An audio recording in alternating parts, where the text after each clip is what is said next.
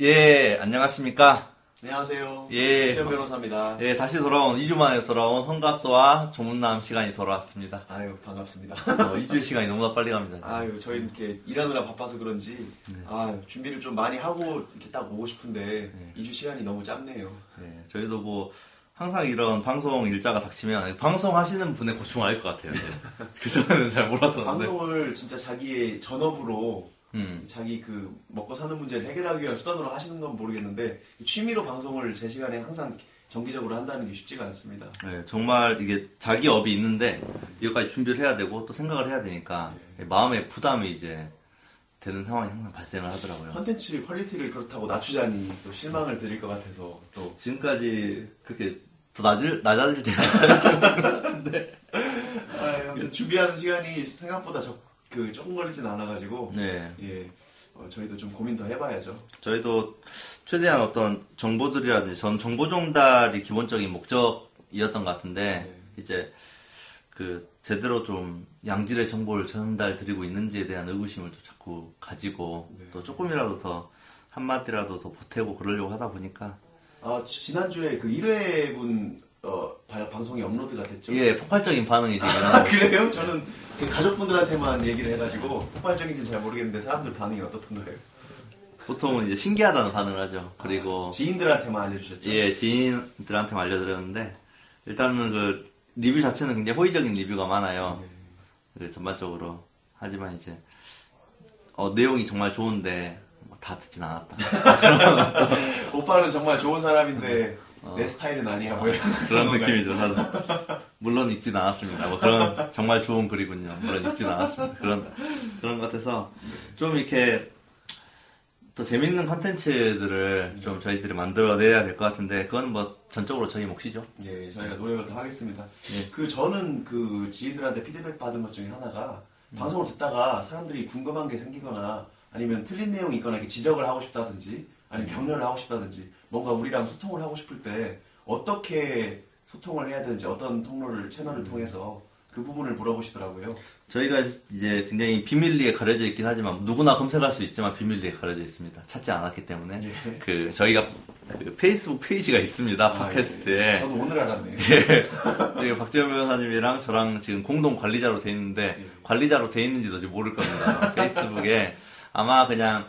최대한 박지현 변호사의 팟캐스트라든지 헌가수라든지 검색을 하시면 아마 검색이 되게끔 조치가 될 겁니다. 일단은 팟캐스트 페이지는 만들어놨고 네. 이제 일 화가 업로드가 됐기 때문에 네. 이제 그 통일성을 기하기 위해서 팟캐스트 메인 화면에 쓰는 그 화면이랑 음. 또 페이스북 페이지 화면이랑 또 이렇게 같이 부끄러운 우리 얼굴을 아, 이제 올리는 일단은 그럼 페이스북 통해서 저희한테 혹시 뭐 지적하실 게 있다면 할 수 있죠. 그리고 저희가 지금 페이스북 페이지만 만들어놨고요. 예. 이제 뭐 다양한 루트를 통해서 이제 근데 사실 저희가 멀티 그 통로를 만들기에는 여력이 이렇게 있을 것 같진 않으니까 예.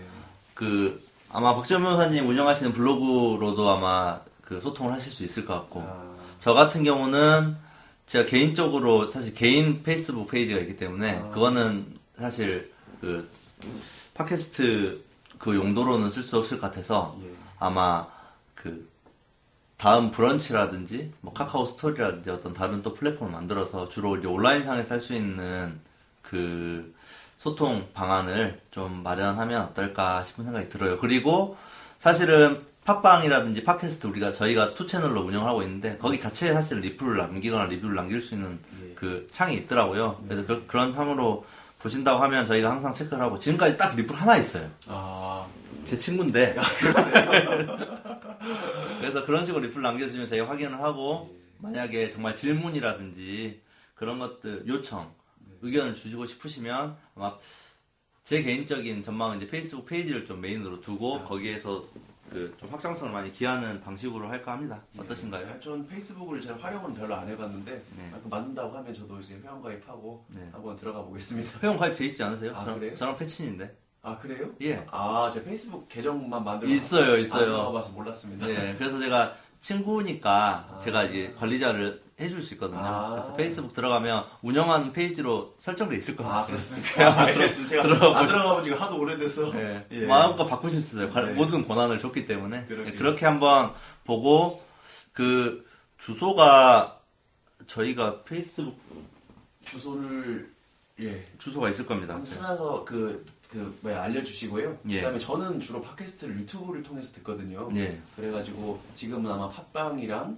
그다음에 아이튠즈를 통해서 지금 송출이 되고 있을 텐데 조만간에 동영상 편집 작업도 해서 유튜브에도 좀 채널을 하나 만들어서 예. 배포를 하는 쪽으로 그렇게 노력해 보겠습니다. 유튜브 채널도 굉장히 중요하겠죠. 예. 그래, 거기서도 사실 저 같은 경우도 요새 요즘 분들은 대부분 유튜브를 통해서 많이 듣는 것 같더라고요. 음악도 아, 마찬가지고. 네. 그래서 그게 혹시 편하게 또 클릭해가지고 바로 들을 수 있으니까 네. 저희도 좀 가급적 편하게 들을 수 있는 루트들을 최대한 확보해서 음. 저희 이름을 사람들한테 많은 이런 좋은 정보들을 좋은 정보라고 저희는 생각을 하고 있습니다. 좋은 정보들 드리고 그런 식으로 계속 소통을 하고 이제 어쨌든 좀 저희가 또 일이 바빠가지고 어렵게 이렇게 한 발짝을 뗐어요. 이제 루트를 만들어놨기 때문에 이제 업로드만 계속하면 이제 계속 그런 이제 컨텐츠는 쌓여 나갈 거니까 이제 보시고 싶으신 분들 계속 보실 수 있도록 저희들이 계속 좋은 정보들, 또 저희가 생각하고 있는 것들, 고민하고 있는 것들 같이 나누도록 하겠습니다. 예, 좋습니다. 그럼 오늘 주제로 한번 들어가기 전에 예. 저희가 또 지난주에 합의한 바대로 또 지난주 얘기를 잠깐 한 다음에 아, 그렇게 하기로 했었잖아요. 지난주 얘기요? 지난주는 그 최 변호사님은 대통령 그 국가 긴급권을 했죠. 긴급권에 대해서 하셨잖아요. 국가 긴급권에 사실은 오늘은 국가 긴급권의 이 부죠. 어떻게 보면. 네. 그 어제 지난주 지, 지난 회죠. 사실은 네. 지난 주였고 지난 회 내용 자체가 좀 방대했어요. 국, 대통령이 갖고 있는 권한 중에서 그 굉장히 급박한 상황에서 할 수 있는 긴급 명령, 긴급 재정 경제 명령 및 처분 그리고 계엄. 그리고 그것들이 어떠한 요건인지, 어떤 상황에서 발동이 되는지, 그리고 계엄과의 차이는 또 어떤가. 계엄은 또 군사를 이용해, 병력을 이용해서 할 수 있는 거다. 그리고 국민의 기본권을 어떻게 제한하고, 또 이것들을 국, 대통령이 마음껏 하, 하도록 놔둘 수는 없지 않느냐. 국회가 어떻게 해제를 요구하고, 승인이 필요한 것도 있고, 또 계엄 같은 경우는 해제를 요구한다.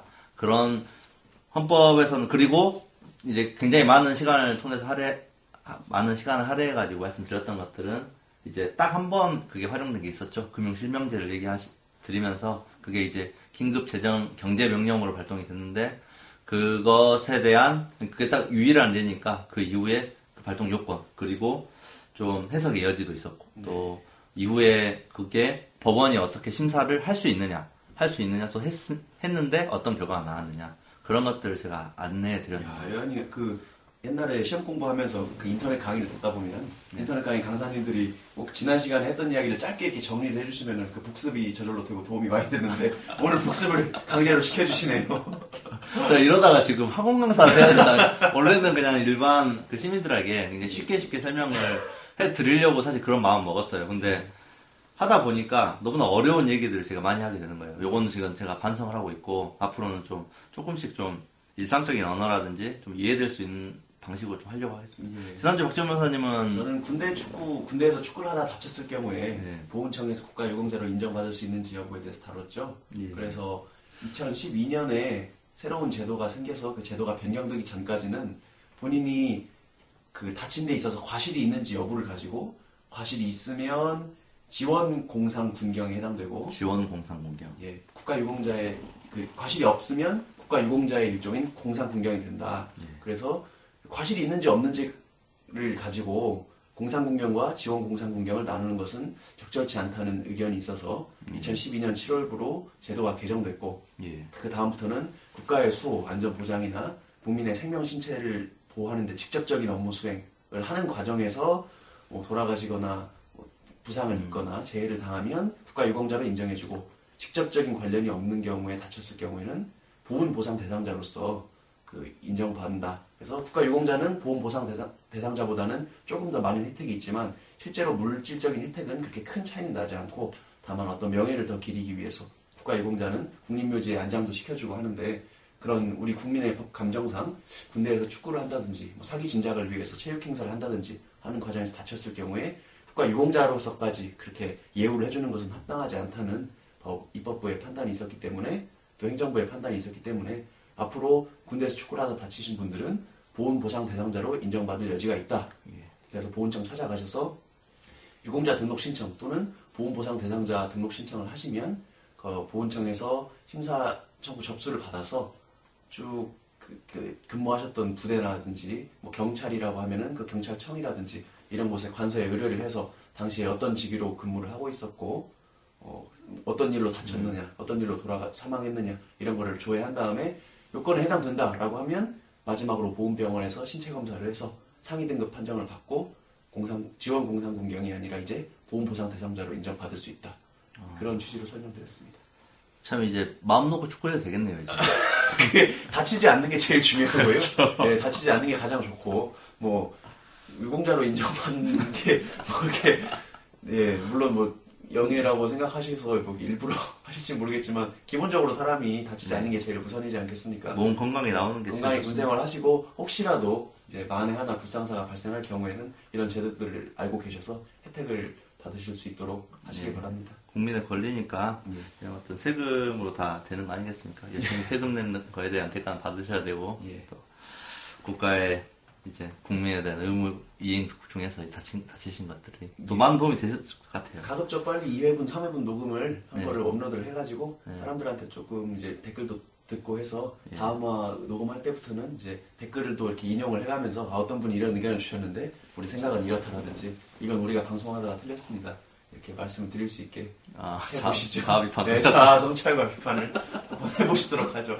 아유, 두렵습니다. 악플이 벌써부터. 저는 지금. 댓글들이 지금 걱정되시죠? 아우, 그 이 회에서 네. 제가 했던 그 만행을 생각을 하니까. 아, 정말 두렵습니다. 지금 아직 안 올라가서 지금 이런, 이런 걸 수도 있지만. 네, 청취자분들은 이제 여기 직접 보시지 못하니까. 네. 모르실 텐데, 그때 최 변호사님이 워낙 열변을 토하면서 네. 제가 좀 이렇게 분위기를 부드럽게 만들어 보려고 드라마 얘기 꺼내면 시계를 쳐다보면서 시간이 얼마 안 남았는데 하면서 자꾸 제 말씀을 끊으려고 하시더라고요. 예. 그때는 이게, 저희도 이제 이런 방송들이 처음이고 그러다 보니까 예. 아마 그 부족했던 부분들이 조금씩 나아지지 않을까 싶습니다. 예.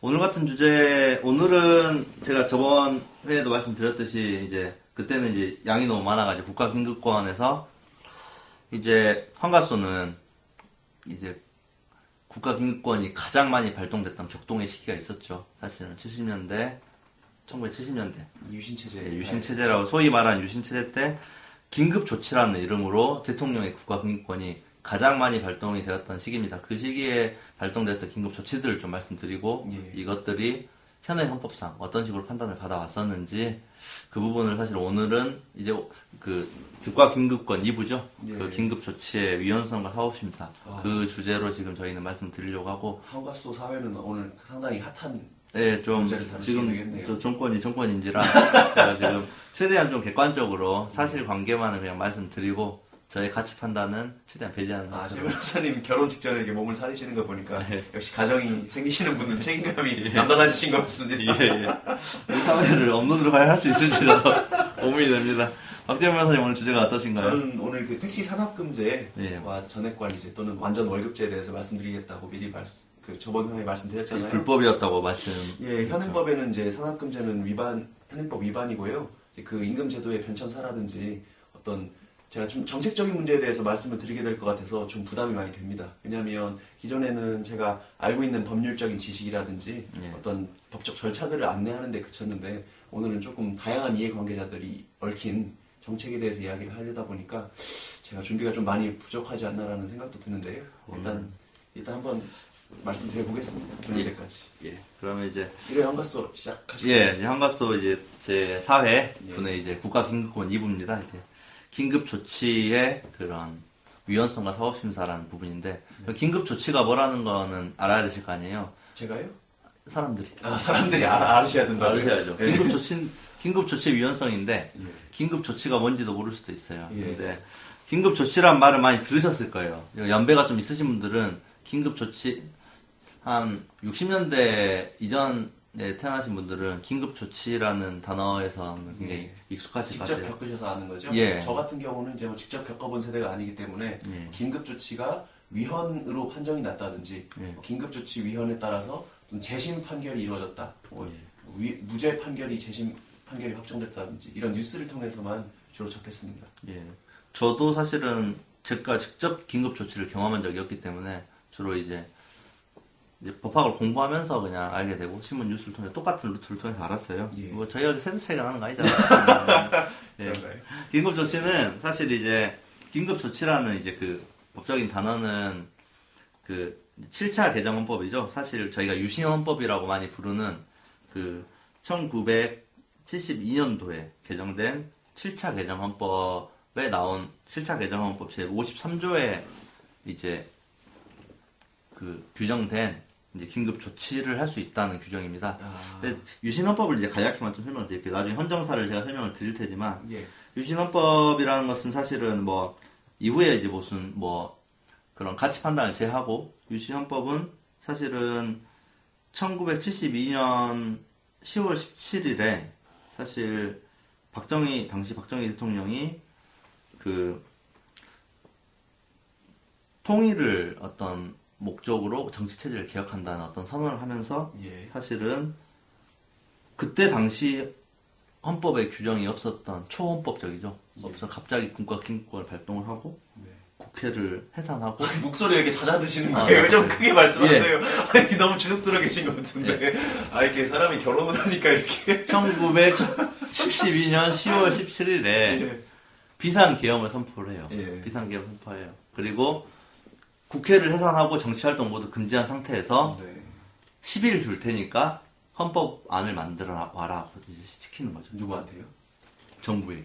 어. 자기, 자기가 만들겠다는 거죠. 네. 이제 그래서 비상국무회의에서 이제 헌법 개정안이 만들어지고, 시월 이십칠일에 이제 만들어졌죠. 십일일에 만들라고 했으니까. 예. 그래서 십일월 이십일일날 국민투표를 해서 압도적으로 찬성을 받아요. 예. 투표율 구십일 점 구 퍼센트. 아, 예.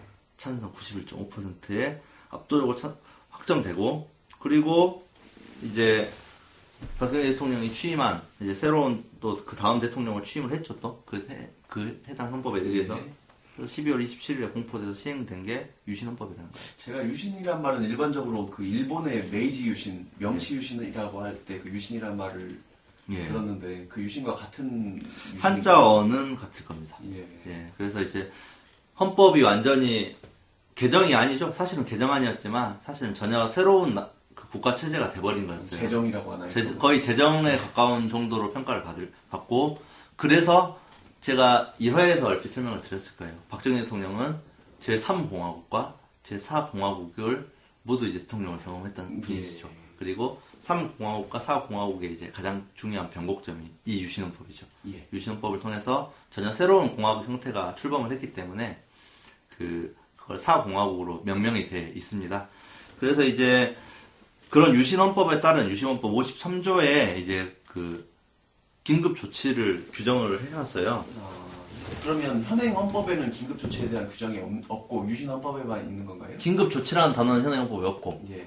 그, 그 단어 자체가 이제 오 공화국, 그 다음에 전두환 대통령 때는 비상조치라는 단어로 바뀌었고, 비상조치. 지금 현, 현행 헌법에서는 저번에 말씀드린 국가긴급권, 긴급명령, 긴급재정경제명령 및 처분, 계엄권. 그럼 우리가 저번 화에서 공부했던, 네. 긴급명령이라든지 긴급재정경제명령 또는 계엄, 이런 세 가지 종류의 국가긴급권이 있다고 저번, 예. 말씀하셨는데, 그것과 유사하게 유신헌법 때는 긴급조치가 규정돼 있었다, 이런 취지인가요? 예, 유사라고 하기에도 좀 이제 부담이 좀 될 수도 있어요. 왜냐하면 들어보시면 아시겠지만 그 긴급명령권, 이제 지난해 설명드린 것들은 굉장히 그 허용된 요건들, 객관적인 요건들이 정해져 있었어요. 예, 요건이 엄격하게 정해져 있다고 있고, 하죠. 바로 국회 승인을 요하거나 아니면 해제 요구했을 때는 바로 해산, 해제를 시켜야 되는 어떤 그런 요건들이 있었지만, 예.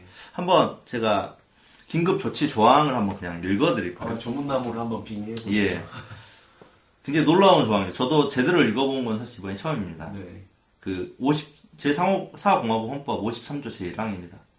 음, 대통령은 뭐 천재지변 또는 이런, 이런 내용들의 위협을 받거나 받을 우려가 있어서, 네.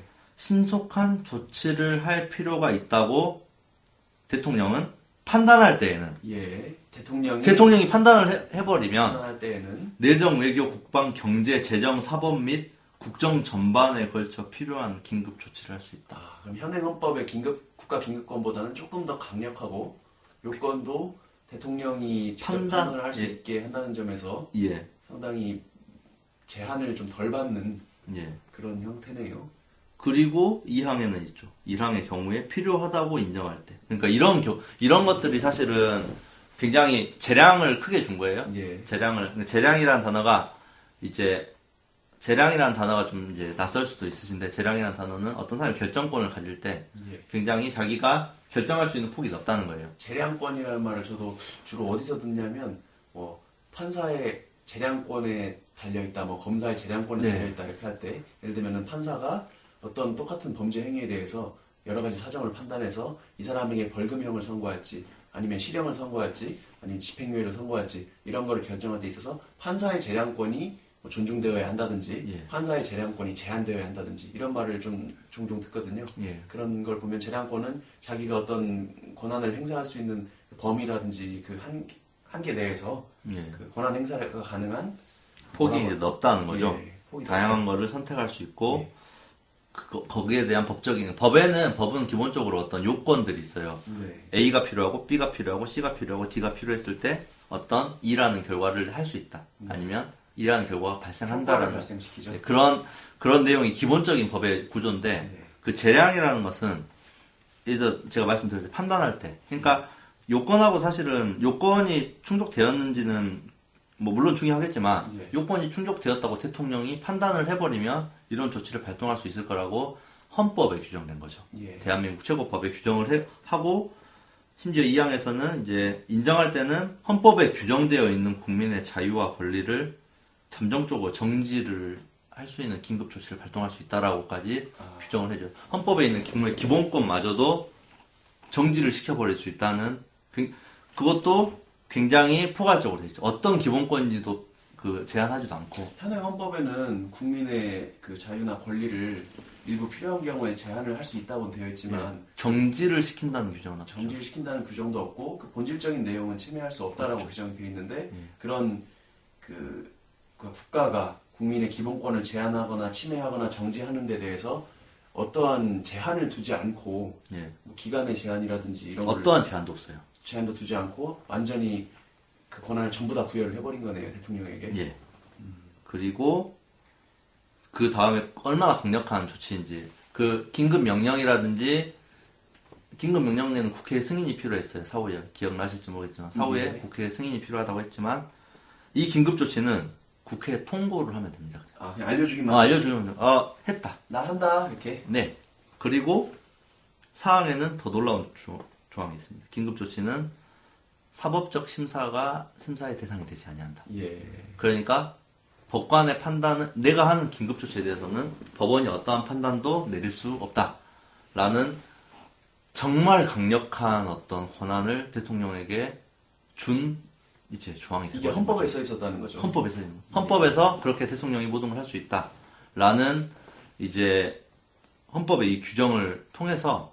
칠십이 년도부터 칠십오 년도, 그 오 년도 사이에 총 아홉 차례에 걸쳐서 긴급조치가 발동이 됩니다.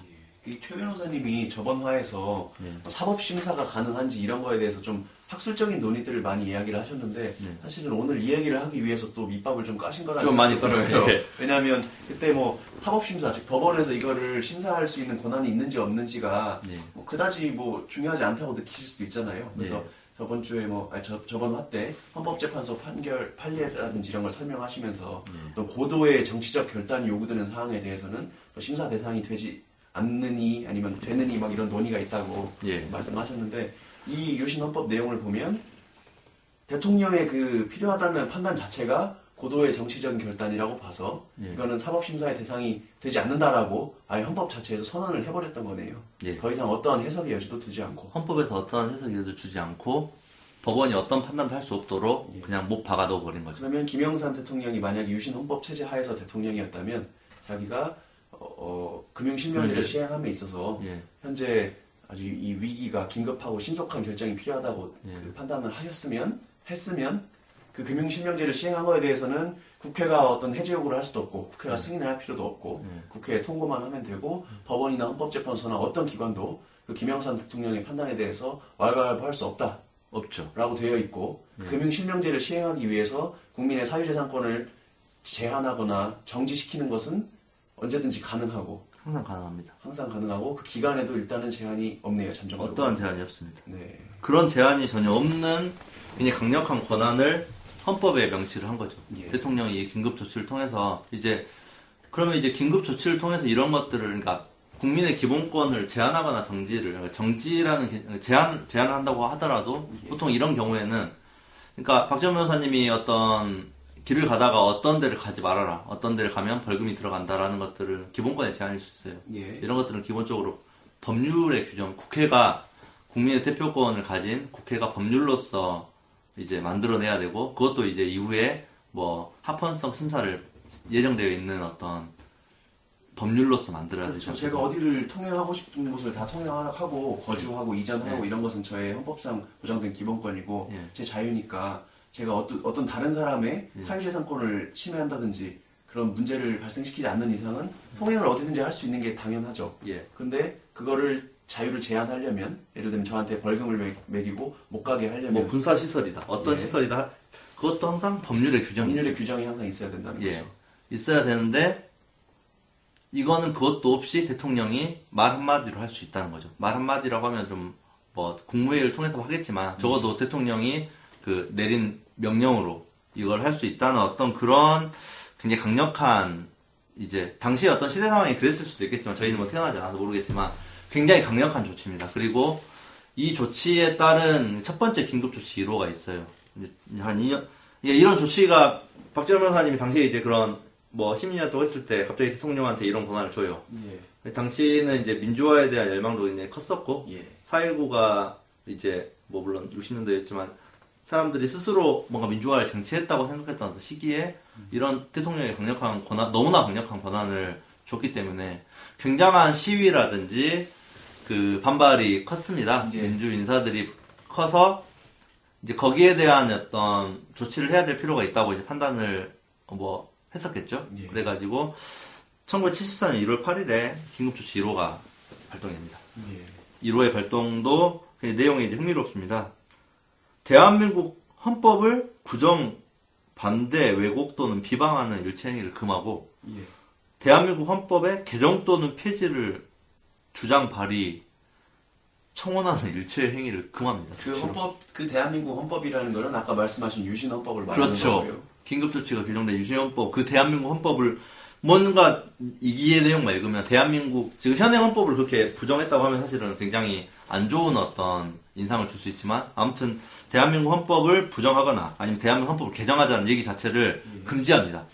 그 예를 들면 저희가 뭐 법대나 그냥 고등학교 때나 중학교 때도 뭐 세계 고전 같은 걸 보면 뭐 몽테스키유의 뭐 법의 정신이라든지 이런 옛날 고전들이 나오는데 삼권 분립이라는 걸 되게 어렸을 때부터 배우잖아요. 예. 뭐 입법부와 사법부와 행정부 세 가지 그 권력이 서로 견제와 균형을 이루면서 예. 국정을 운영해야 된다 이렇게 나와 있는데 사실 유신 헌법에 방금 말씀하신 그 긴급 조치에 관한 그 근거 규정에 의하면 예. 행정부의 권한이 입법부나 사법부의 견제를 받지 않을 경우가 있다는 것을 지금 명시를 한 거고요. 예. 그럼 예를 들면 제가 당시에 뭐 학교에서는 삼권분립이 뭐 있었다고 배웠는데 유신헌법은 삼권분립이 제대로 지켜지지 않는 거네. 뭐 입법부랑 행정부가 아니 입법부와 사법부가 즉 국회와 법원이 음. 어느 정도 정부를 이렇게 통제하고 견제할 수 있어야 되는 거 아니야? 우리 헌법이 좀 이상한 것 같다. 비방이죠. 라고 이야기하면 긴급조치 위반이죠. 긴급조치가 위반되는 건가요? 예. 긴급조치 위반되는 건가요? 위반이죠. 왜냐하면 대한민국 헌법을 부정하거나 반대하거나 예.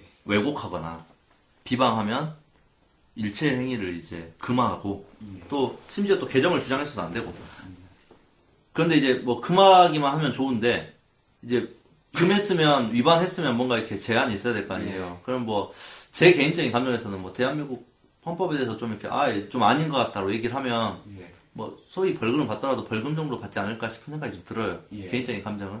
하지만 긴급조치 일 호의 오 항에 이 조치를 위반하거나 예. 이 조치 자체를 비방하는 자는 아, 긴급조치 자체도 네, 비방하네. 조치를 위반하거나 예. 긴급조치를 비방한 자는 아 저도 처음 읽었습니다. 법관의 영장 없이 체포, 구속, 압수, 수색을 하고 예. 십오 년 이하의 징역에 처한다고 되어 있습니다. 이게 웃프다는 말이 있는데 이게 웃기면서 슬프다는 말이죠. 예, 좀 웃음이 나오려고 하기도 하고 좀 슬퍼지려고 하기도 하네요. 예, 정말 놀라운 조치입니다. 사실은 영, 지금에서는 상상도 할 수 없는 그런 건데 영장 법관이 그러니까 사법부에서 어떠한 것도 할 수 없어요. 법관이 영장이 없이 뭐 모든 강제 수사를 할 수 있고 또 벌금형도 못 줘요. 십오 년 이하의 징역이 차고, 또 더 놀라운 게 있죠. 육 항에 이 조치를 위반하고 조치를 자체를 비방하면 예. 비상 군법회의에서 심판을 받습니다. 아, 군사법원에서. 예, 일반 법원도 아니고 군, 군사법원의 심판을 받는 어떤 예. 이제 조치를 이제 발동합니다. 물론 예, 그래서 이런 조치가 발동이 됩니다. 아니, 여기 울먹거리시는 것 같은데 지금 괜찮으세요? 아, 아니, 눈물이 글썽글썽 하신 것 같은데. 아니, 저는 예, 아무튼 뭐 그, 그래서 이제 긴급조치 이제 이 호는 이제 일 호에 따른 조치들을 합니다. 이제 네. 위반자를 처벌하는 비상 군법 회의를 김 이제 군사 법원에서 심판한다고 하니까 그 비상 군법 회의를 설치하는 네. 긴급조치 발동하고요. 그리고 이제 중앙정보부장이 이제 이런 것들을 사건을 정보하고 조사하고 보완하는 뭔가 비상 군법 회의를 실제로 관할하는 거를 중앙정보 중정에서 한다는 식의 이제 긴급조치가 이제 발동을 하고, 이 긴급조치 일 호 위반에 따라서 사실 뭐 저희가 많이 아, 이제 들어봤던 장주나 백기환씨에서 뭐 징역 십오 년형이 이제 예. 선고가 되고 약간 음. 그런 이제 그런 일이 있었습니다. 너무 강력하지 않습니까, 사실은? 이 법부가 사법부를 이제 어떻게 보면 먹어버린, 잠식했다고 할까요? 사법부의 권한까지 권한까지 음. 잠식을 하고 잠탈을 한 거네요. 왜냐면은 최소한 행정부가 권한을 남용하려 할 것 같으면 지금도 우리나라에서도 뭐 정치적으로 국회에서 견제를 한다든지 예. 최소한 이제 법원에서는 국민들이 최후의 보루잖아요. 법원에서까지 뭐 판결을 내가 공정하게 법원에서라도 공정한 판결을 해주리라고 기대하는 분들이 또 적지 않을 텐데 법원 자체도 이제 군사법원에서 군법 음, 그러니까 군인에게 심판을 받는 군인에게 거죠. 심판을 받게 되면 그리고 그 아까 군인에게 심판을 받는 과정이 중앙정보부 즉 행정부에 의해서 통솔을 받게 되면 예. 결국은 행정부가 사법 권한까지 행사를 하는 거고.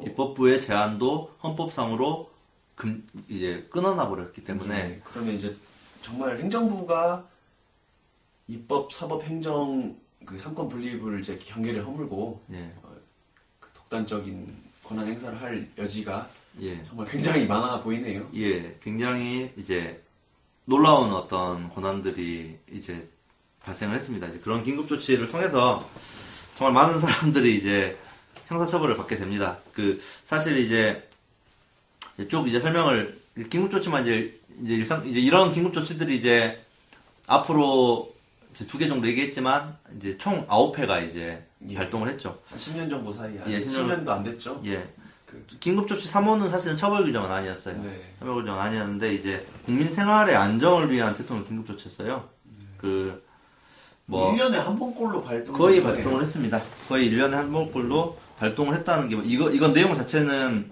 내용 자체는 큰 문제는 없어요. 읽어드릴까요? 어, 저소득층의 조세 부담을 경감하기 위해서 근로소득세, 주민세 등을 면제 또는 감경을 하고 예. 그리고 뭐 통행세도 감경을 하고. 아, 그냥 법률을 통해서 하시지 왜 그거를 긴급조치라고 했을까요? 예, 이런 법률로 해야 되는 어떤 국민 경제, 그러니까 뭐 재산세를 인상한다든지. 사치성 품목에 대한 조세를 중과한다든지, 공무원 임금을 인상시킨다는, 쌀 연탄 가격을 안정시킨다는 그런 것들을 긴급조치로서 발동을 해버립니다.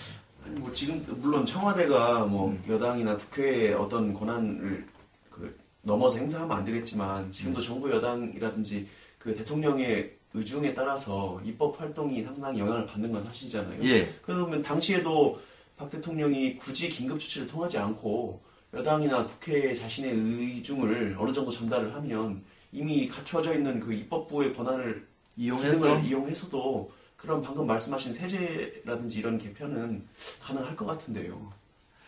뭐 저희가 이제 같이 판단할 수 없겠지만 이제 모르겠어요. 그 헌법상에는 이제 뭐 천재지변 또는 예. 뭐 위기 중대한 재정경제상의 위기에 처하거나 국가의 안전보장 또는 공공 안녕질서가 예. 위협을 받거나 그럴 우려가 있다. 그 정도로 굉장히 신속하게 이루어져야 되는 결정이라고 지금 당시 대통령이 판단 판단하신 거죠. 거죠. 이걸 그렇게 신속한 조치가 필요하다고 판단을 했다는 거죠. 그 예. 판단에 대한 당부를 저희가 어떻게 할 수는 없겠지만 국회에서 법률로 통과가 되기까지 기다릴 여유가 없었다고 판단하셨다는 겁니다. 예, 세금을 뭐 면제하거나 감경시키는 게 그렇게 급한 건지 사실 저희가 지금 당장 판단할 수 없지만 당시 뭐 시대상에서 그럴 수도 있었겠지 예. 뭐 생각을 한번 하고 있지만 그렇게 판단하셨을 수도 있었겠지 예, 예, 라고 해야겠죠. 예, 그렇게 판단, 뭐, 그렇죠. 예.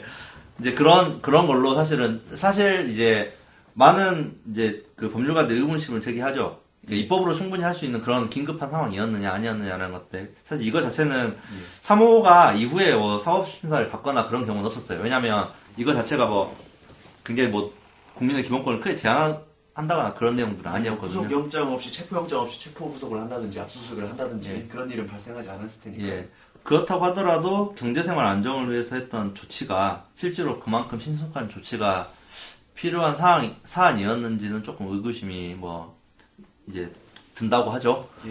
든다고 하죠. 그런 사람들이 있습니다. 네, 그런 사람들이, 사람들이 그런 있습니다. 그렇게 주장하는 사람들이 있고 저희는 이제 그런 주장하는 사람들이 있다는 걸만 알려드리고 아 이거 가다가 점점 이제 힘들어지네요. 그리고 이제 한 이 년 정도 뒤에 이제 긴급조치 사 호가 발동이 됩니다. 예. 천구백칠십사 년도 사월 삼일날 이제 그 발동이 되는데 이건 이 조항 자체는 좀 길거든요. 네. 근데 이제 어떤 특정 이슈에 대한 얘기, 그러니까 특정 이슈에 대한 그 포인트성으로 사실 긴급조치 발동을 했습니다. 사 호가요? 예, 사 호가. 예, 어떤 이슈? 민청학련, 민청학련. 좀 민청학련 길, 길게 얘기하면 전국 민주청년학생총연맹이라는 예. 이제 뭐 당시에는 이제 이제 간첩 혐의를 많이 받았던 그런 단체라고 저는 알고 있습니다. 예, 사실 이거에 연루된 사람들 중에 지금도 유명인들이 좀 꽤 계시지 않나요? 예, 많이 계시고 뭐. 소위 말해서 이제 가장 유명한 뭐 얼핏 듣기로는 뭐 김지아 씨 예. 사형 선고를 받은 김지아 씨 뭐 예. 이제 그러신 분들 어떤 그러니까 뭐 여기 자세히 설명드리면 사실은 이게 거의 저희가 뭐 다른 팟캐스트가 돼야 될 것 같으니까 아무튼 민청학련 사건이 있습니다. 그것은 알기 싫다 뭐 이런 거 같네요. 네. 민청학련과 네. 민청학련이 그 아까 뭐의 약자라고요? 전국 민주 청년 학생 총연맹. 아, 그러면 청년과 학생들이 청년 학생의 연합 연맹이라는 그 연맹이 당시에 이제 간첩 혐의를 대폭 받았어요. 예. 받아 받아 가지고 그 단체 자체가 금지가 됐죠. 예. 그 금지의 어떤 금지를 좀 강하게 이제 밀어붙이기 위해서 예. 이제 이 긴급조치 사 호가 발동이 됩니다. 예. 그 민청학련과 관련된 조직에 가입하거나 그 활동을 뭐 찬양하거나 무슨 편의를 제공하거나 표현물을 뭐 제작하거나 배포하거나 하면 이제 금지하죠. 예. 금지하고 처벌 조항이 있어요. 처벌 조항이 있죠. 그 일 호에서 처벌 조항이 아주 그래도 저희가 징역 아 이거 좀 비방했다고 징역 십여 년 이하야 그냥 세다고 생각했잖아요. 예. 놀라운 또 조치가 있습니다. 예. 이 조치를 위반하거나 또 이 조치를 비방하면 예. 당연히 이제 영장 없이 체포가 되겠죠. 이거는 저희서 트레이드 마크이기 때문에 예. 체포되고 비상 군법 회의에서 또 군법 회의에서 처벌받고 예. 처벌은 민청학련을 이제 관련단 조, 조직에 가입하거나 뭐 활동을 찬양하거나 뭐 편의 제공하거나 뭐 표현물을 판매하면 군법 회의에서 예. 법정형도 아주 이제 후하게 줍니다. 네.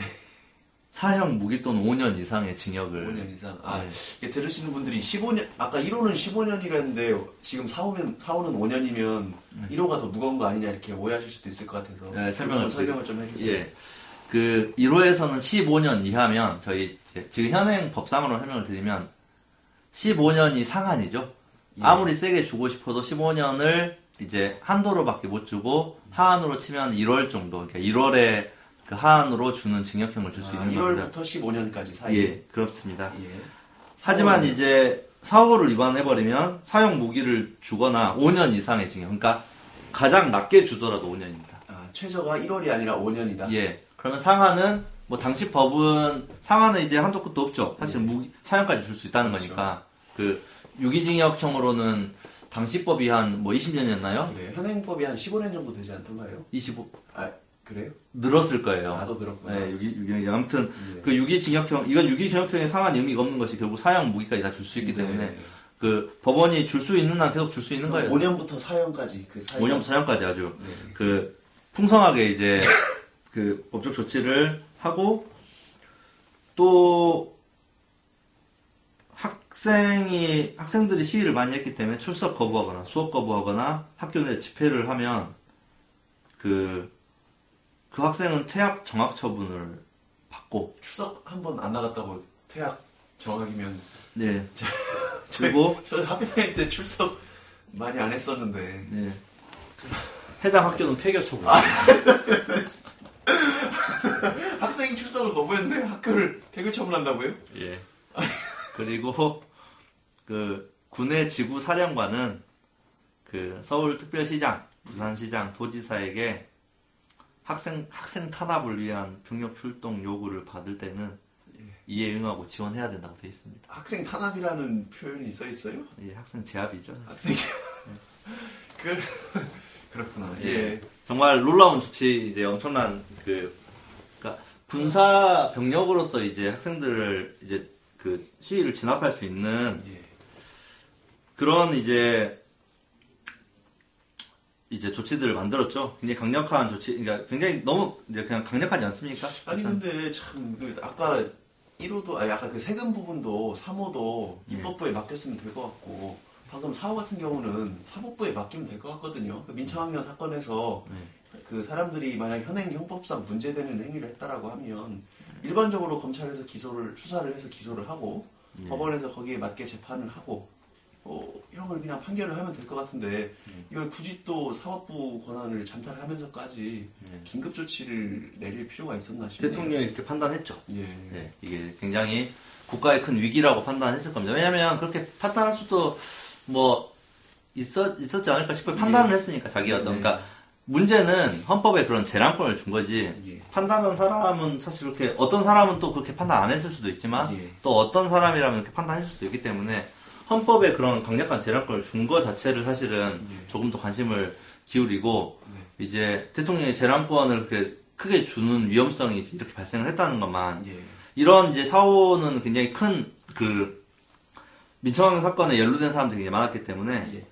이제 재판 과정에서도 그 이제 통계적으로 따르면 그 일단은 피고인들 받았던 피고인들의 형량 그 형량이 사형이 아홉 명, 무기징역이 이십일 명 예. 그리고 그 외 백사십 명이 이제 징역형을 받는데 예. 이 사람들의 형량의 합이 천육백오십 년이랍니다.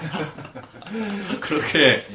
많은 이제 징역 이제 많은 사람들이 이제 그 참여정부 들어서 진실화해위원회 통해서 이제 많은 신원 복구를 받았던 걸로 알고 있어요. 진실화해를 위한 과거사 정리위원회. 정리위원회죠. 예.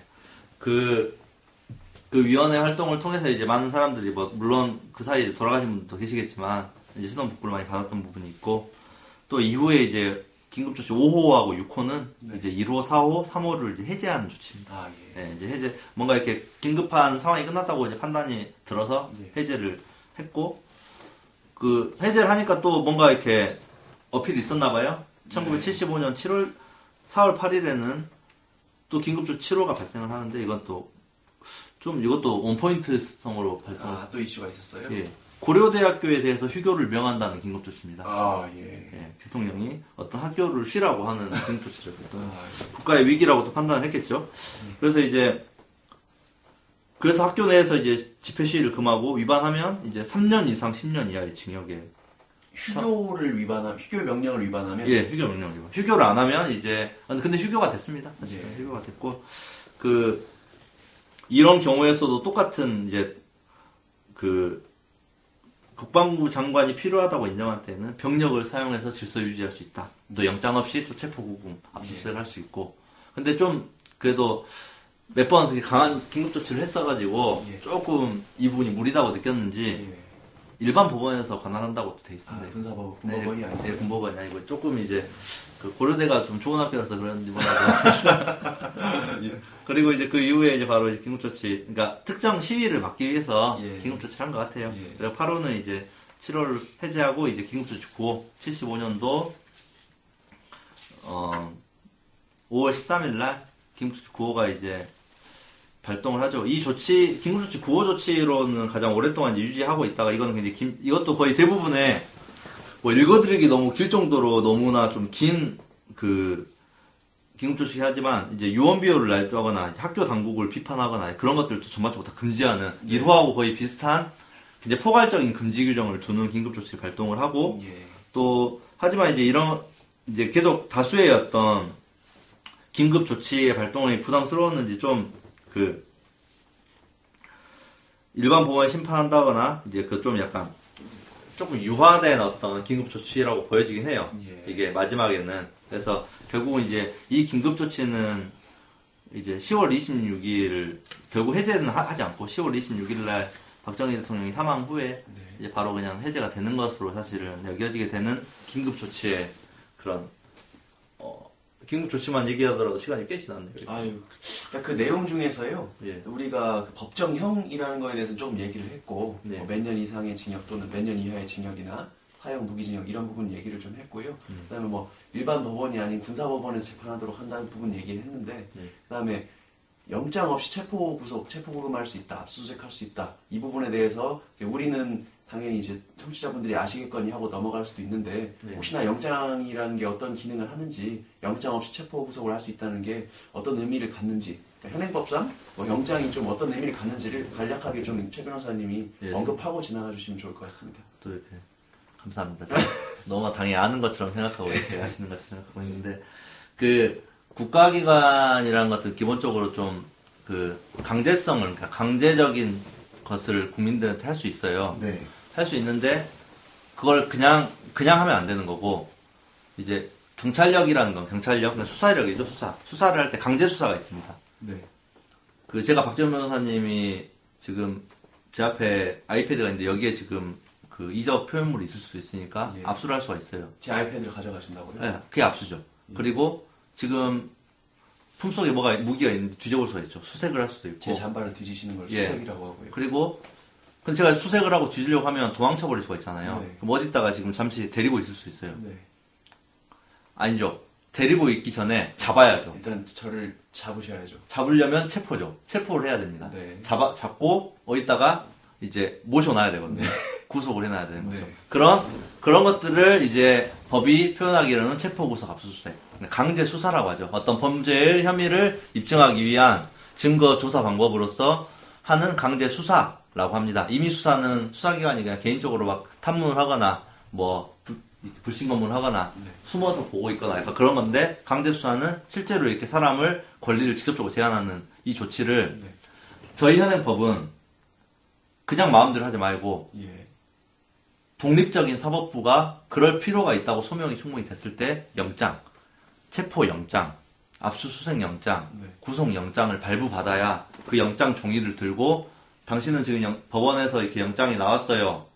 음, 미국 드라마에서 좀 보잖아요. 예. 뭐 씨에스아이나 이런 거 보면은 당신은 뭐 변호인을 예. 선임할 권리도 있고 하면서 뭔가 이렇게 내 영장 같은 걸 내보여주죠. 예, 영장 같은 걸 내보여주죠. 물론 그 긴급하게, 긴급체포라든지 그러니까 긴급하게 해야 되는 경우에서 예외 조항은 있지만 네. 그것도 사후적으로도 영장이 항상 필요하게, 그러니까 영장주의입니다. 긴급 강제 수사는 영장이 꼭 필요하다는 게 저희 헌법의 대원칙이죠. 사실은 뭐 형사소송법의 원칙이 아니라 영장주의, 영장주의입니다. 그 왜냐하면 국민의 기본권, 그러니까 강제 수사는 국민의 기본권을 굉장히 심, 심대하게 침해한다고 보기 때문에 예. 독립적인 사법부가 판단을 해야 된다는 거죠.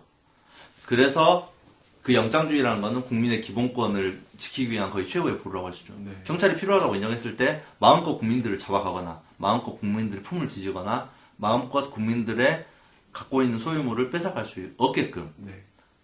범죄 혐의가 분명히 인정되고 이럴 필요성이 인정됐다고 했을 때 판사가 발부받아줘야 돼요.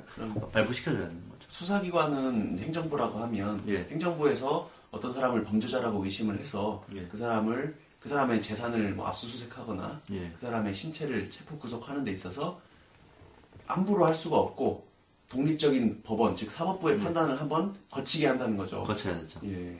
물론 이제 사법부의, 사법부가 이제 어떤 식으로 판단할지 모르겠지만 네. 그렇게 하기 위해서 이제 수사 인력도 당연히 어떤 범죄 혐의점에 소명을 충분히 해야 되는 어떤 사전적인 사전적인 이제 그 필터 필터링이죠. 네. 사실은 그런 정도 필요성이 없는 사안에서는 임의적으로 수사를 해서 혐의점을 가져와라. 그리고 그럴 필요성이 없는 거는 결국 불구속이나 강제 수사가 없는 상태에서 법원의 재판을 받게 만들어라. 네.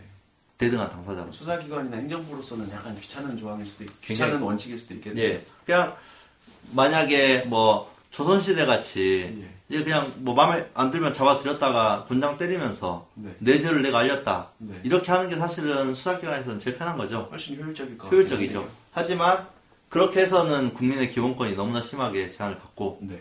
또, 무고한, 이제, 사람들이 유죄 판결을 받을 가능성이 높기 때문에 네. 그 그런 것들을 엄격히 제한하고 있는 게 현행 이제 법상 취지인데 긴급조치에서는 그런 조치 전혀 없이 대통령의 긴급조치만으로 법원의 영장 없이 체포고소 압수수색을 할 수 있도록 예. 이제 만들어버린 거죠. 소위 말하는 영장주의의 예외를 인정한 예. 어, 규정이네요. 그 영장주의 예외가 기본적으로 이제 전반적인 흐름을 쭉 보시면 어떤 어떤 정치적인 이슈에 대한 시위라든지 국가기관에 대한 정면적으로 반대한다는 어떤 내용들에 대해서는 그렇게 한다는 거예요. 예. 뭐 살인, 심지어 이제 어떻게 보면 여기서는 그런 살인, 뭐 강간, 절도 범죄 그, 그것을 영장주의를 배제한 건 아닌 거잖아요. 네. 국가기관이 보기에는 이제 영장주의를 배제한 이 범죄를 훨씬 더 국가, 국가를 위험하게 만드는 네. 범죄라고 본 거죠. 일개 살인이라든지 뭐 절도라든지 이런 걸로는 그 당시 유신 헌법, 유신 체제라든지 네. 대한민국 그 제사 공화국이라고 하셨나요? 예. 사 공화국 자체의 근간이 흔들릴 걸, 흔들리라는 그런 위기나 위험은 아니다. 아니다. 다만, 이 긴급조치에서 그 이슈가 된 사건들의 경우에는 이게, 이걸 적시에 막지, 막지 못하면, 신속하게 제압하지 못하면, 예. 나라가 자체가 위험할 수도 있다라고 대통령이 판단을 하셨다는 거죠. 예, 그렇게 판단을 했기 때문에, 이제, 이런 긴급조치들이 굉장히 합헌적으로 진행된 거죠. 헌법에 있기 때문에. 네. 이제, 그렇게 판단을 했다는 게 문제는 이제 이렇습니다. 저희가 이제, 그래서 이제 그러면 이제 헌법으로 만들어져 가지고 법에는 헌법에 정해져 있는 조치이기 때문에 그러면 이제 그걸로 끝인 것이냐 라는 게 있죠. 하지만 이 조치들이 이제 정권이 바뀌고 또 헌법이 개정되고 지금 현행 헌법은 그 이후에 이게 칠 차 개정 헌법이기 때문에 지금은 구 차 개정 헌법이거든요. 예. 이제 두 번의 헌법 개정이 있은 이후에 과연 이 긴급조치들에 대한 이때 옥고를 치르거나 유죄 판결을 받은 사람들에 대해서 계속 이 유죄 판결이 옳은 것이냐라는 논의가 있었어요. 네. 사실은 그 정권 자체에 대한 뭐 정당성 여부를 떠나서 이 조치 자체에 대한 이제 합헌성의 문제가 된 거죠. 긴급 조치가 합헌이냐 위헌이냐. 예, 그런 문제가 있습니다. 그걸 하기 전에 하기 전에 기본적으로 긴급 조치에 대해서 사법 심사의 가능성이 있느냐 없느냐라는 문제가 되는 거예요. 긴급 조치가 법원에서 어, 판단을 받을 수 있느냐 있느냐 없느냐. 왜냐하면 그 제가 아까 읽어드렸듯이 긴급조치는 사법적 심사의 대상이 되지 아니한다라고 유신헌법에 기록되어 있지 않습니까? 예. 하지만 이제 현행헌법상에는 이제 긴급명령권은 사법심사의 대상이 되는 걸로 예. 고도의 정치적 결단이라고 보지 않는다는 전제에서는 될 수 있는 걸로 이제 보고 있고 예. 또 이제 그 지난 회에도 설명을 드렸듯이 정치적 결단이라 하더라도 국민의 기본권을 심대하게 제한하면 사법심사의 대상이 된다. 라고 말씀드린 바가 있어요. 결과적으로 금융실명제는 사법심사 대상이 돼서 합헌이라고 결정이 되었다는 거고요. 예, 기본권을 제한했기 때문에. 그러니까 결국 이 긴급조치도 우리나라 대법원 또는 헌법재판소의 판단으로 네. 뭐 판단으로 이제 국민의 기본권이 심대하게 제한이 되었기 때문에 일단은 심사의 대상이 올라온다. 라는 걸로 일단은 전제를 했어요. 네. 근데 이 사이에서 이제 두 기관의 알력다툼이 발생을 했죠. 어떤 기관인가요? 그 대법원과 헌법재판소입니다. 대법원과 헌법재판소. 예, 대법원 헌법재판소는 대법원 같은 경우는 헌법 백칠 조 사실은 이 항에 예. 명령, 규칙, 처분이 헌법이나 법률에 위반되면 대법원이 최종심으로 판단한다고 돼 있어요. 명령, 규칙, 처분. 예, 세 개에 대해서 그 헌법재판소가 심사할 수 있다. 아니 대법원이죠. 아, 대법원이 심사할 수 예. 있다. 왜냐하면 긴급 조치를 법률의 효력을 가지면 긴급 조치가 법률 네. 법률적인 효력을 가진다고 보면은 네. 사실은 헌법재판소가 심판을 해줘야 되는 거거든요. 네. 왜냐하면 법률의 위헌성은 헌법재판소가 그 합헌성을 심사하기 때문에. 예. 하지만 법률의 효력이라고 보지 않고 대통령이 사실은 어떤 대통령령으로 바라는 것은 사실 처분이라고 보거든요. 명령 명령이니까 예. 국회가 만들면 법, 대통령이 뭔가 명령을 바라면 명령 처분이죠. 네. 행정 행정기관이 하는 건 어떤 처분이라는 단어를 씁니다. 네. 그거는 대법원이 헌법이나 법률에 위반되었는지 판단을 해준다는 거죠. 네, 법원에서는 그렇게 지금 자기가 그래서 긴급조치에 대해서도 그러면 명, 아, 규칙, 그 명령 음. 이런 거에 해당해서 우리가 사법심사를 할 수 있다라고 주장을 했겠네요. 예, 그래서 실제로 그런 판단들을 내렸습니다. 네.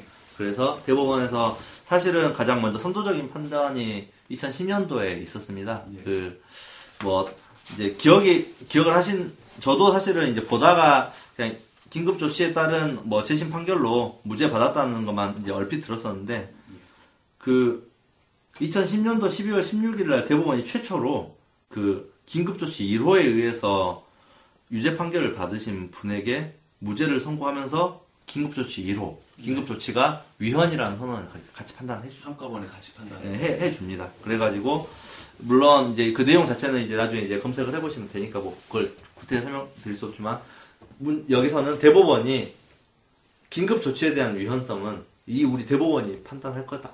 네. 라는 얘기를 한 거죠. 근데 이에 대해서 헌법재판소는 사실은 이게, 기, 아까 제가 저희가 나, 나눴죠. 이런 내용도 사실은 입법부가 해야 되는 거 아니냐. 네, 법률의 효력이랑 비슷한 거 아니냐. 예. 그러니까 사실은 헌법재판소가 이게 사실상 국민의 기본권을 제한, 실질적 의미의 사실 법률과, 그러니까 국회의 입법권을 대체하는 어떤 효력을 발생하는 어떤 법률의 효과하고 똑같은 거다라고 네. 봐서, 왜냐면 현행 헌법상 긴급명령이 법률의 효력을 가지기 때문에 또 그럴 수도 있습니다. 네. 아무튼 그런 그런 등치된 효력이 훨씬 그 강하고 세지만 긴급명령과 등위의 권리라고 봐서 네. 법률 효력을 가지기 때문에 자신들 헌법재판소가 이 위헌성을 확인해 줄 수 있다. 네. 그래서 긴급조치 일 호, 이 호, 구 호를 위헌선언을 또 해주죠. 네. 그럼 법원에서는 자기들 권한이다. 네. 헌법재판소는 또 자기들 권한이다. 서로 이렇게 주장을 하고 있는 거네요. 예, 네. 그래서 과거사를 어떤 정리한 취지에서 물론 서로서로 굉장히 좋은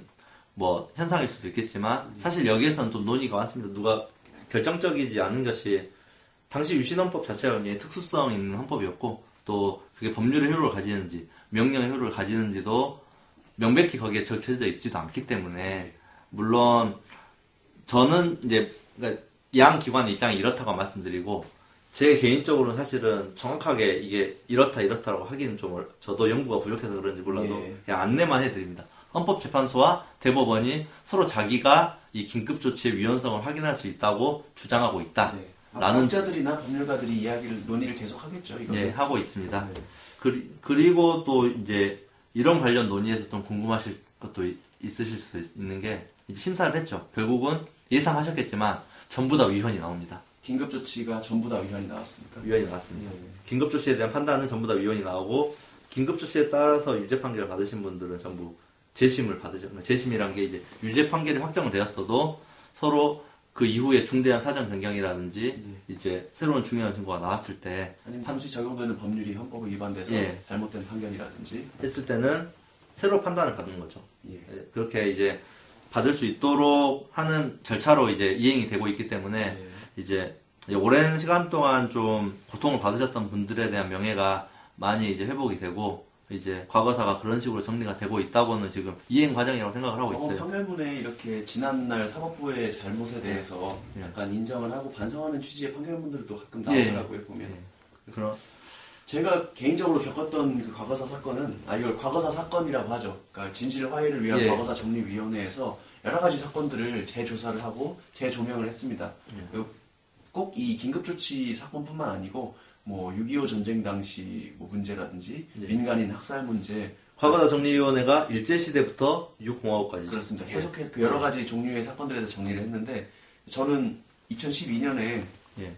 그 검찰청의 법무관으로 근무를 하면서 저번에 말씀드렸는데, 대한민국을 상대로 한 소송은 법무부 장관과 검찰청에서 그 권한을, 지휘 권한을 갖는다고 했잖아요. 네. 그래서 제가 그때 대한민국을 대리를 해서 과거사 사건 과거사 사건 중에서도 어떤 사건이냐면, 예를 들면 방금 말씀하신 긴급조치가 위헌이, 위헌 판정이 나고 예. 그거에 따라서 재심 무죄 판결을 받은 사람들, 예. 당사자 또는 그 유가족들이 대한민국을 상대로 해서 위자료라든지 이런 손해배상 청구 소송을 하는 거죠. 민사소송으로. 예. 그래서 그걸 국가소송 형태로 제기를 하는데, 거기서 이제 대한민국을 대리를 하는 소송 수행자로서 소송을 했었어요. 예. 그래서 그 당시는 이제 정확히 긴급조치 관련된 사건은 아니었고, 어, 때는 이제 군산의 개야돌이 간첩 사건이라고 해서 예. 납북 어부들이 간첩이라고 난조됐다 예. 이렇게 과거사에서 인정이 돼서 그 유족들이 얼마나 이제 고통받았습니까. 사실 옛날에 뭐 연좌제처럼 그 예. 가족들까지 다 취업이 안 되고 막 이혼하고 경제적으로도 파탄나고 이민 가고 막 자살하고 이런 경우가, 고문당하고 이런 게 많았거든요. 예. 그거에 대해서 유족들한테 몇억 내지는 십수억 정도 이렇게 예. 국가가 배상하라는 취지로 판결이 선고됐던 걸로 기억하는데, 마찬가지로 그 과거사위 결정, 과거사위에서 긴급조치에 대해서도 그 피해자들에 대해서도 아마 결정을 했었을 거예요. 예. 그리고 그 긴급조치 피해자분들은 당시에 어, 법원에서 유죄 확정 판결을 받았던 사람들인데 예. 이제 다시 새롭게 재심을 청구를 해서 무죄 판결을 받고, 그 다음에는 당사자 본인이나 유가족들이 대한민국을 상대로 손해배상 청구를 하는, 민사소송을 하는, 그게 현재 지금 법률상 규정된 권리구제 순서인 것 같아요. 사실은 뭐 오일팔 민주화 항쟁이나 이런 다른 경우에 특별법이 제정이 돼서 예. 좀 법에서 특별법 자체에서 보상 대상자를 정하고 보상금을 지급해주는 경우도 있는데 거기에 충분히 보상받지 못한 분들은 민사소송을 통해서도 현재 대한민국을 상대로 소송이 계속 중입니다. 지금 굉장히 많은 건들이 계속 되고 있는 거 알고 있는데 거의 이제 좀 마무리 단계예요.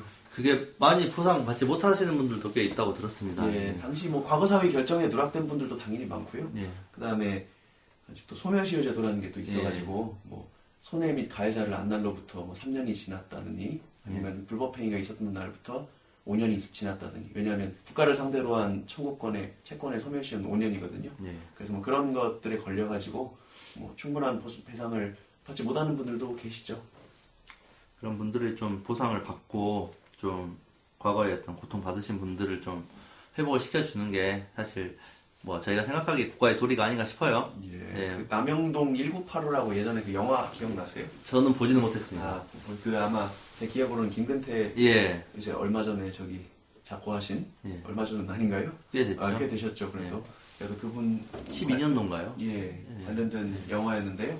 그때 이제 그런 관련된 사건들 쭉 나오면서 엔딩 크레딧에 그 아까 말씀드린 군산의 개화도리 간첩 사건 그 피해자분들도 나와서 이렇게 증언도 하시고 예. 하는 장면이 나오더라고요. 그래서 저도 그걸 보면서 참 그 과거 어묵했던 시절을 생각을 하면서 뭐 눈물도 글썽이고 했는데 참 재밌는 게 또 그거 영화 보고 며칠 안 있어서 그, 그 사건 국가소송 재판 또 나갔어요. 그래서 국가 측 입장에서 이러저러해서 손해배상 청구는 인정, 인정돼서는 안 된다 이렇게 청구 인락을 해야 된다 그렇게 제가 뭐 일개 공무원이 그렇게 정할 수가 없는 사안이라 예. 또 그 소송에서는 또 대한민국 측에서 그 변론을 했던 기억이 나네요. 최선을 다해서 변론하셨겠죠. 저희 같은 경우도 이제 그런 이제 긴급조치를 이제 설명드리려고 저도 좀 읽어보다가 사실 저도 이제 공부할 때는 그냥 대충 그냥 이후에 사법심사 가능성 그 정도가 사실은 공부하는 정도의 쟁, 쟁점이었어요. 예, 저도 오늘 긴급조치 그 규정을 하나하나 읽어주신 제가 읽어본 건 처음 들어본 건 처음입니다. 예. 그러니까 저도 찾아보려고 읽어보니까 너무 놀라운 거예요. 일억 정도였었나 이 정도 수준까지 예. 강한 권력을 줬었나 라는 걸 보면서 아 좀 좀 생각이 좀 달 뭐 이런저런 것들로 달리하게 됐고 당시에 이제 여기에 대해서 이제 굉장히 격렬하게 반대 시위들도 있었고 운동들이 있었는데 그런 운동을 했다는 어떤 그, 그 감정이 어떤 감정인지 좀 이해할 수도 있, 있겠다는 생각이 들었어요. 좀 위험한가요 이 발언은? 아무튼 뭐 그래서 아니 그래서 저는 그냥 영장 없이 체포 구속 당하, 당했던 분들 그리고 어떻게 보면 좀 죄가 나중에 없다고 판정된 분들 같은 경우는 실제로 죄가 없는데도 불법적으로 구금당하고 당시 이제 뭐 고문도 당했고 그 과거 사건 하다 보면 고문 당했던 그 장면들이나 이런 거를 생생하게 진술을 합니다. 뭐 우리가 흔히 말하는 뭐 통닭구이, 뭐 전기 고문, 뭐 여러 가지 고문의 방법들이 있는데요. 그런 것들이 경찰 단계나 뭐 수사기관에서 자행이 됐었고 음. 그것들을 이제 사실을 뭐 알면서도 뭐 묵인한 그 행정부나 사법부도 있었고 뭐 방조한 분들도 있었고 그런 게 참 우리 역사에 어떻게 보면 어두운 그림자죠. 그래서 우리는 그 시절을 겪어내신 분들이 이뤄낸 그 토대 위에서 조금 어, 평화적이고 좀 민주적인 사회를 누리고 있는 거 아닌가 싶습니다. 그분들한테 좀 감사하는 마음도 있고 한편으로는 좀 예, 서글픈 생각도 드네요. 예, 아유, 뭐 저희도 이제 앞으로는 또 다시 이렇게 한, 한 권력기관에게 뭐 권력을 집중시키는 음. 형태의 어떤 구조가 발생하지 않아야 되겠죠. 국가의 위기 상황이 발생하면 사실은 어쩔 수 없는 경우가 발생할 수도 있겠지만 예. 최대한 이제 평화적으로 유지할 수 있는 게 좋다고 생각이 듭니다. 헌법을 개정한다는 게 참 쉬운 일이 아니고 네. 쉽사리 이렇게 논의돼서는 안 되는 일이구나. 그러니까 섣불리 헌법을 개정을 할 수 있는 권한을 누구한테 주거나 네. 또 충분한 검토나 심의 없이 헌법을 개정하게 되면 또 위험한 일들이 발생할, 발생할 수 있다는 것을 그냥 양지를 하시면 되고 저희가 이제 마지막으로 좀 알려드릴 수 있는 것들이 좀 흥미로운 내용이 있어요. 예. 이것만 하고 이제 저희는 이제 헌가수 정리하면 될 것 같은데 네. 그 이제 법원에서 이제 대법원과 헌법재판소가 이제 경쟁적으로 이제 그 긴급조치 위헌성들을 확인을 해주고 있었거든요. 예. 한참 이제 이천십 년도부터 십삼 년을 걸쳐서 서로 자기 권한이라고 주장하면서 예, 주장하면서 이제 계속 이제 물론 역사적으로 이제 좋은 의미입니다. 뭐 경쟁적으로 하더라도 근데 이제 좀 관점이 다른 게 있었어요. 그 위헌이라고 선언을 했습니다. 위헌이라고. 헌법 위반인데, 그 헌법이란 게 언제적 헌법을 기준으로 위헌을 선언했느냐라는 것에서 대법원과 헌법재판소가 조금 다른 견해를 보여요. 예, 저도 아까 그게 의문이 들었거든요. 예. 왜냐면 긴급조치 자체가 예. 유신 헌법을 기준으로 해서 내려진 건데 예. 그거를 유신 헌법에 위반됐다고 판단은 못하지 않겠느냐. 그런 유신 헌법을 했... 기준으로 하진 않아, 않았겠지 않느냐. 예. 그런 생각은 들더라고요. 그래서 거기에 대해서 관점을 조금 달리하죠. 예. 헌법재판소는 제가 응당하는 대로 현행 헌법을 기준으로 봅니다. 네. 현행 헌법을 기준으로 봐서 이거는 굉장히 헌법을 위반, 애초에 유신 헌법 자체에 나와 있는 이 그 기본권 제한 자체가 헌법을 굉장히, 그러니까 사법 판단에서는 제외했어요. 헌법 재판소는 헌법을 판단하는 기관 아니기 때문에 네. 헌법 그 유신 헌법의 규정을 판단하지 않았지만 네. 실질적인 내용은 판단했죠. 네. 그 현행 헌법에 비추어 봤었을 때, 현행 헌법을 기준으로 봤었을 때 이 조치들은 위헌이다 라는 취지의 판단을 합니다. 긴급 조치들이 위헌이라는 거죠? 예. 예.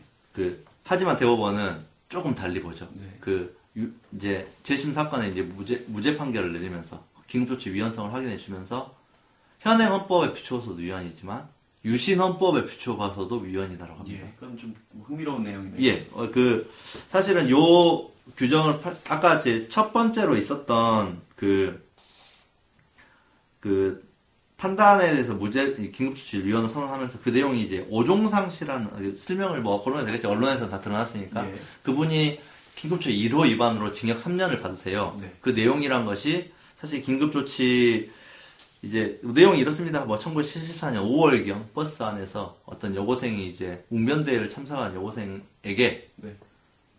정부가 분식, 그러니까 섞어서 먹어라 쌀, 쌀들을 네. 분식을 장려를 하는데 고관과 부유 층은 국수 약간의 계란과 육류가 태반인 분식을 하니 국민이 정부 시책에 어떻게 순응하겠나 예. 라고 비판 발언을 합니다. 높은 사람들은 좀 고기도 먹고 좋은 걸 먹는데 네. 학생들이나 그 음. 서민들에게는 뭐 안 좋은 쌀을 섞어가지고 먹으라고 하는데 네. 어떻게 정, 국민이 정부를 믿겠느냐라고 얘기를 하죠. 네.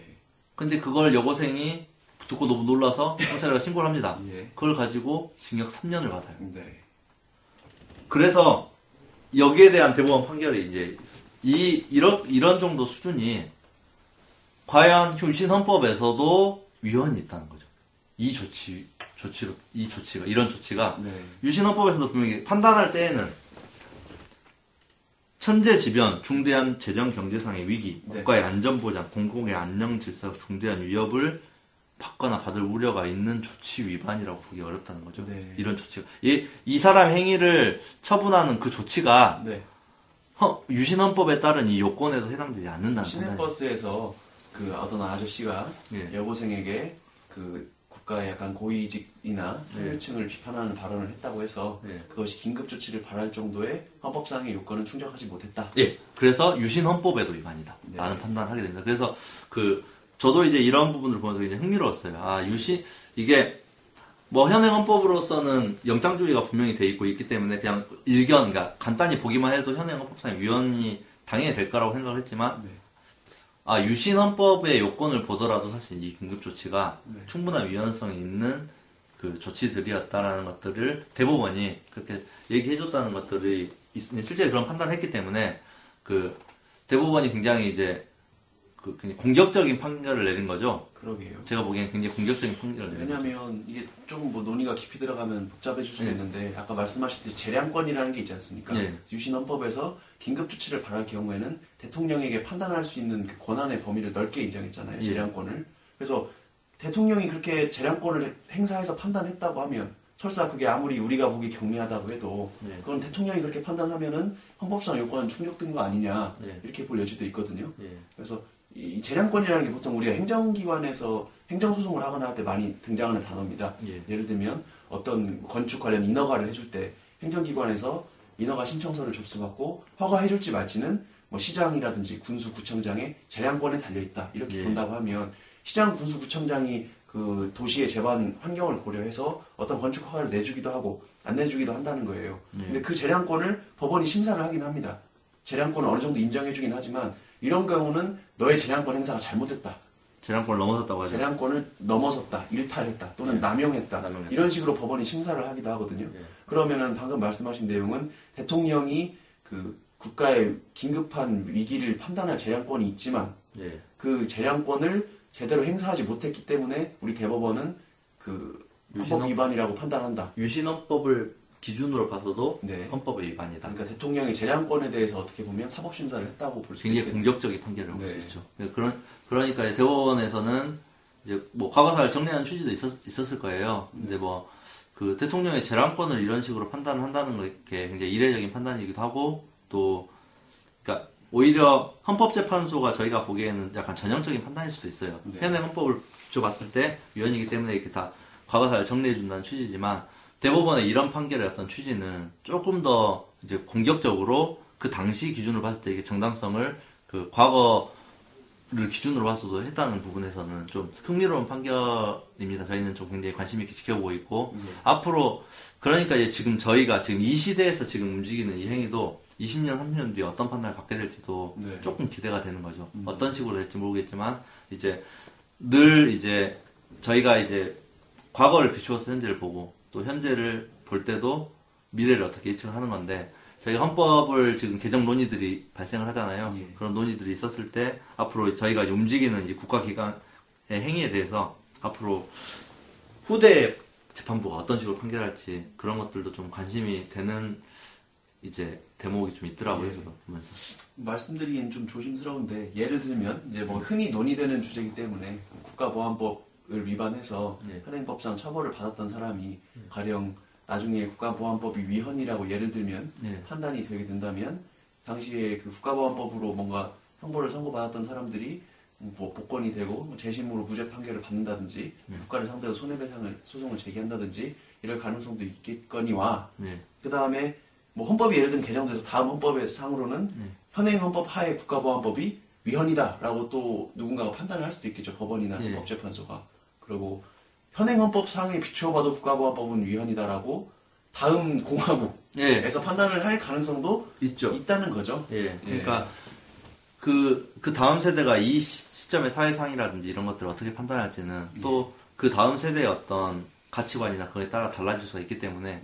그 부분은 저희가 이제 계속 이제 같이 경험을 저희가 뭐 살아서 아마 보게 될 가능성도 있고 예. 저희가 살아서 보게 되지 못할 가능성도 있겠지만 적어도 그런 식으로 사회가 가치관이 흐르고 또 판단은 항상 이루어진다는 부분에서는 굉장히 좋은 선례들을 남긴 것 같다는 생각이 좀 들어요. 예. 판단을 내지 못하는 것보다. 그래서 헌가수는 이제 이 정도 수준에서 일단 정리를 한번 드려야 될 것 같아요. 야, 오늘 좀 뭐 좀 길었습니다. 제가 무거운 얘기를 하기도 했고 예. 저희도 목소리도 이렇게 크게 못 내고 조금 조심조심 얘기한 경향이 있는데요. 예. 일단은 그래도 한번 이렇게 긴급조치가 어떤 내용들이 있었고 예. 현행 헌법이나 비추어 봤을 때 당시에 어떤 차이점이 있었나 예. 이런 것들을 한번 일별해보고 들어보는 것만으로도 저는 좀 좋은 시간이었던 것 같습니다. 예, 감사합니다. 그러면 이제 그 조문남으로 넘어가시죠. 그러실까요? 예. 예.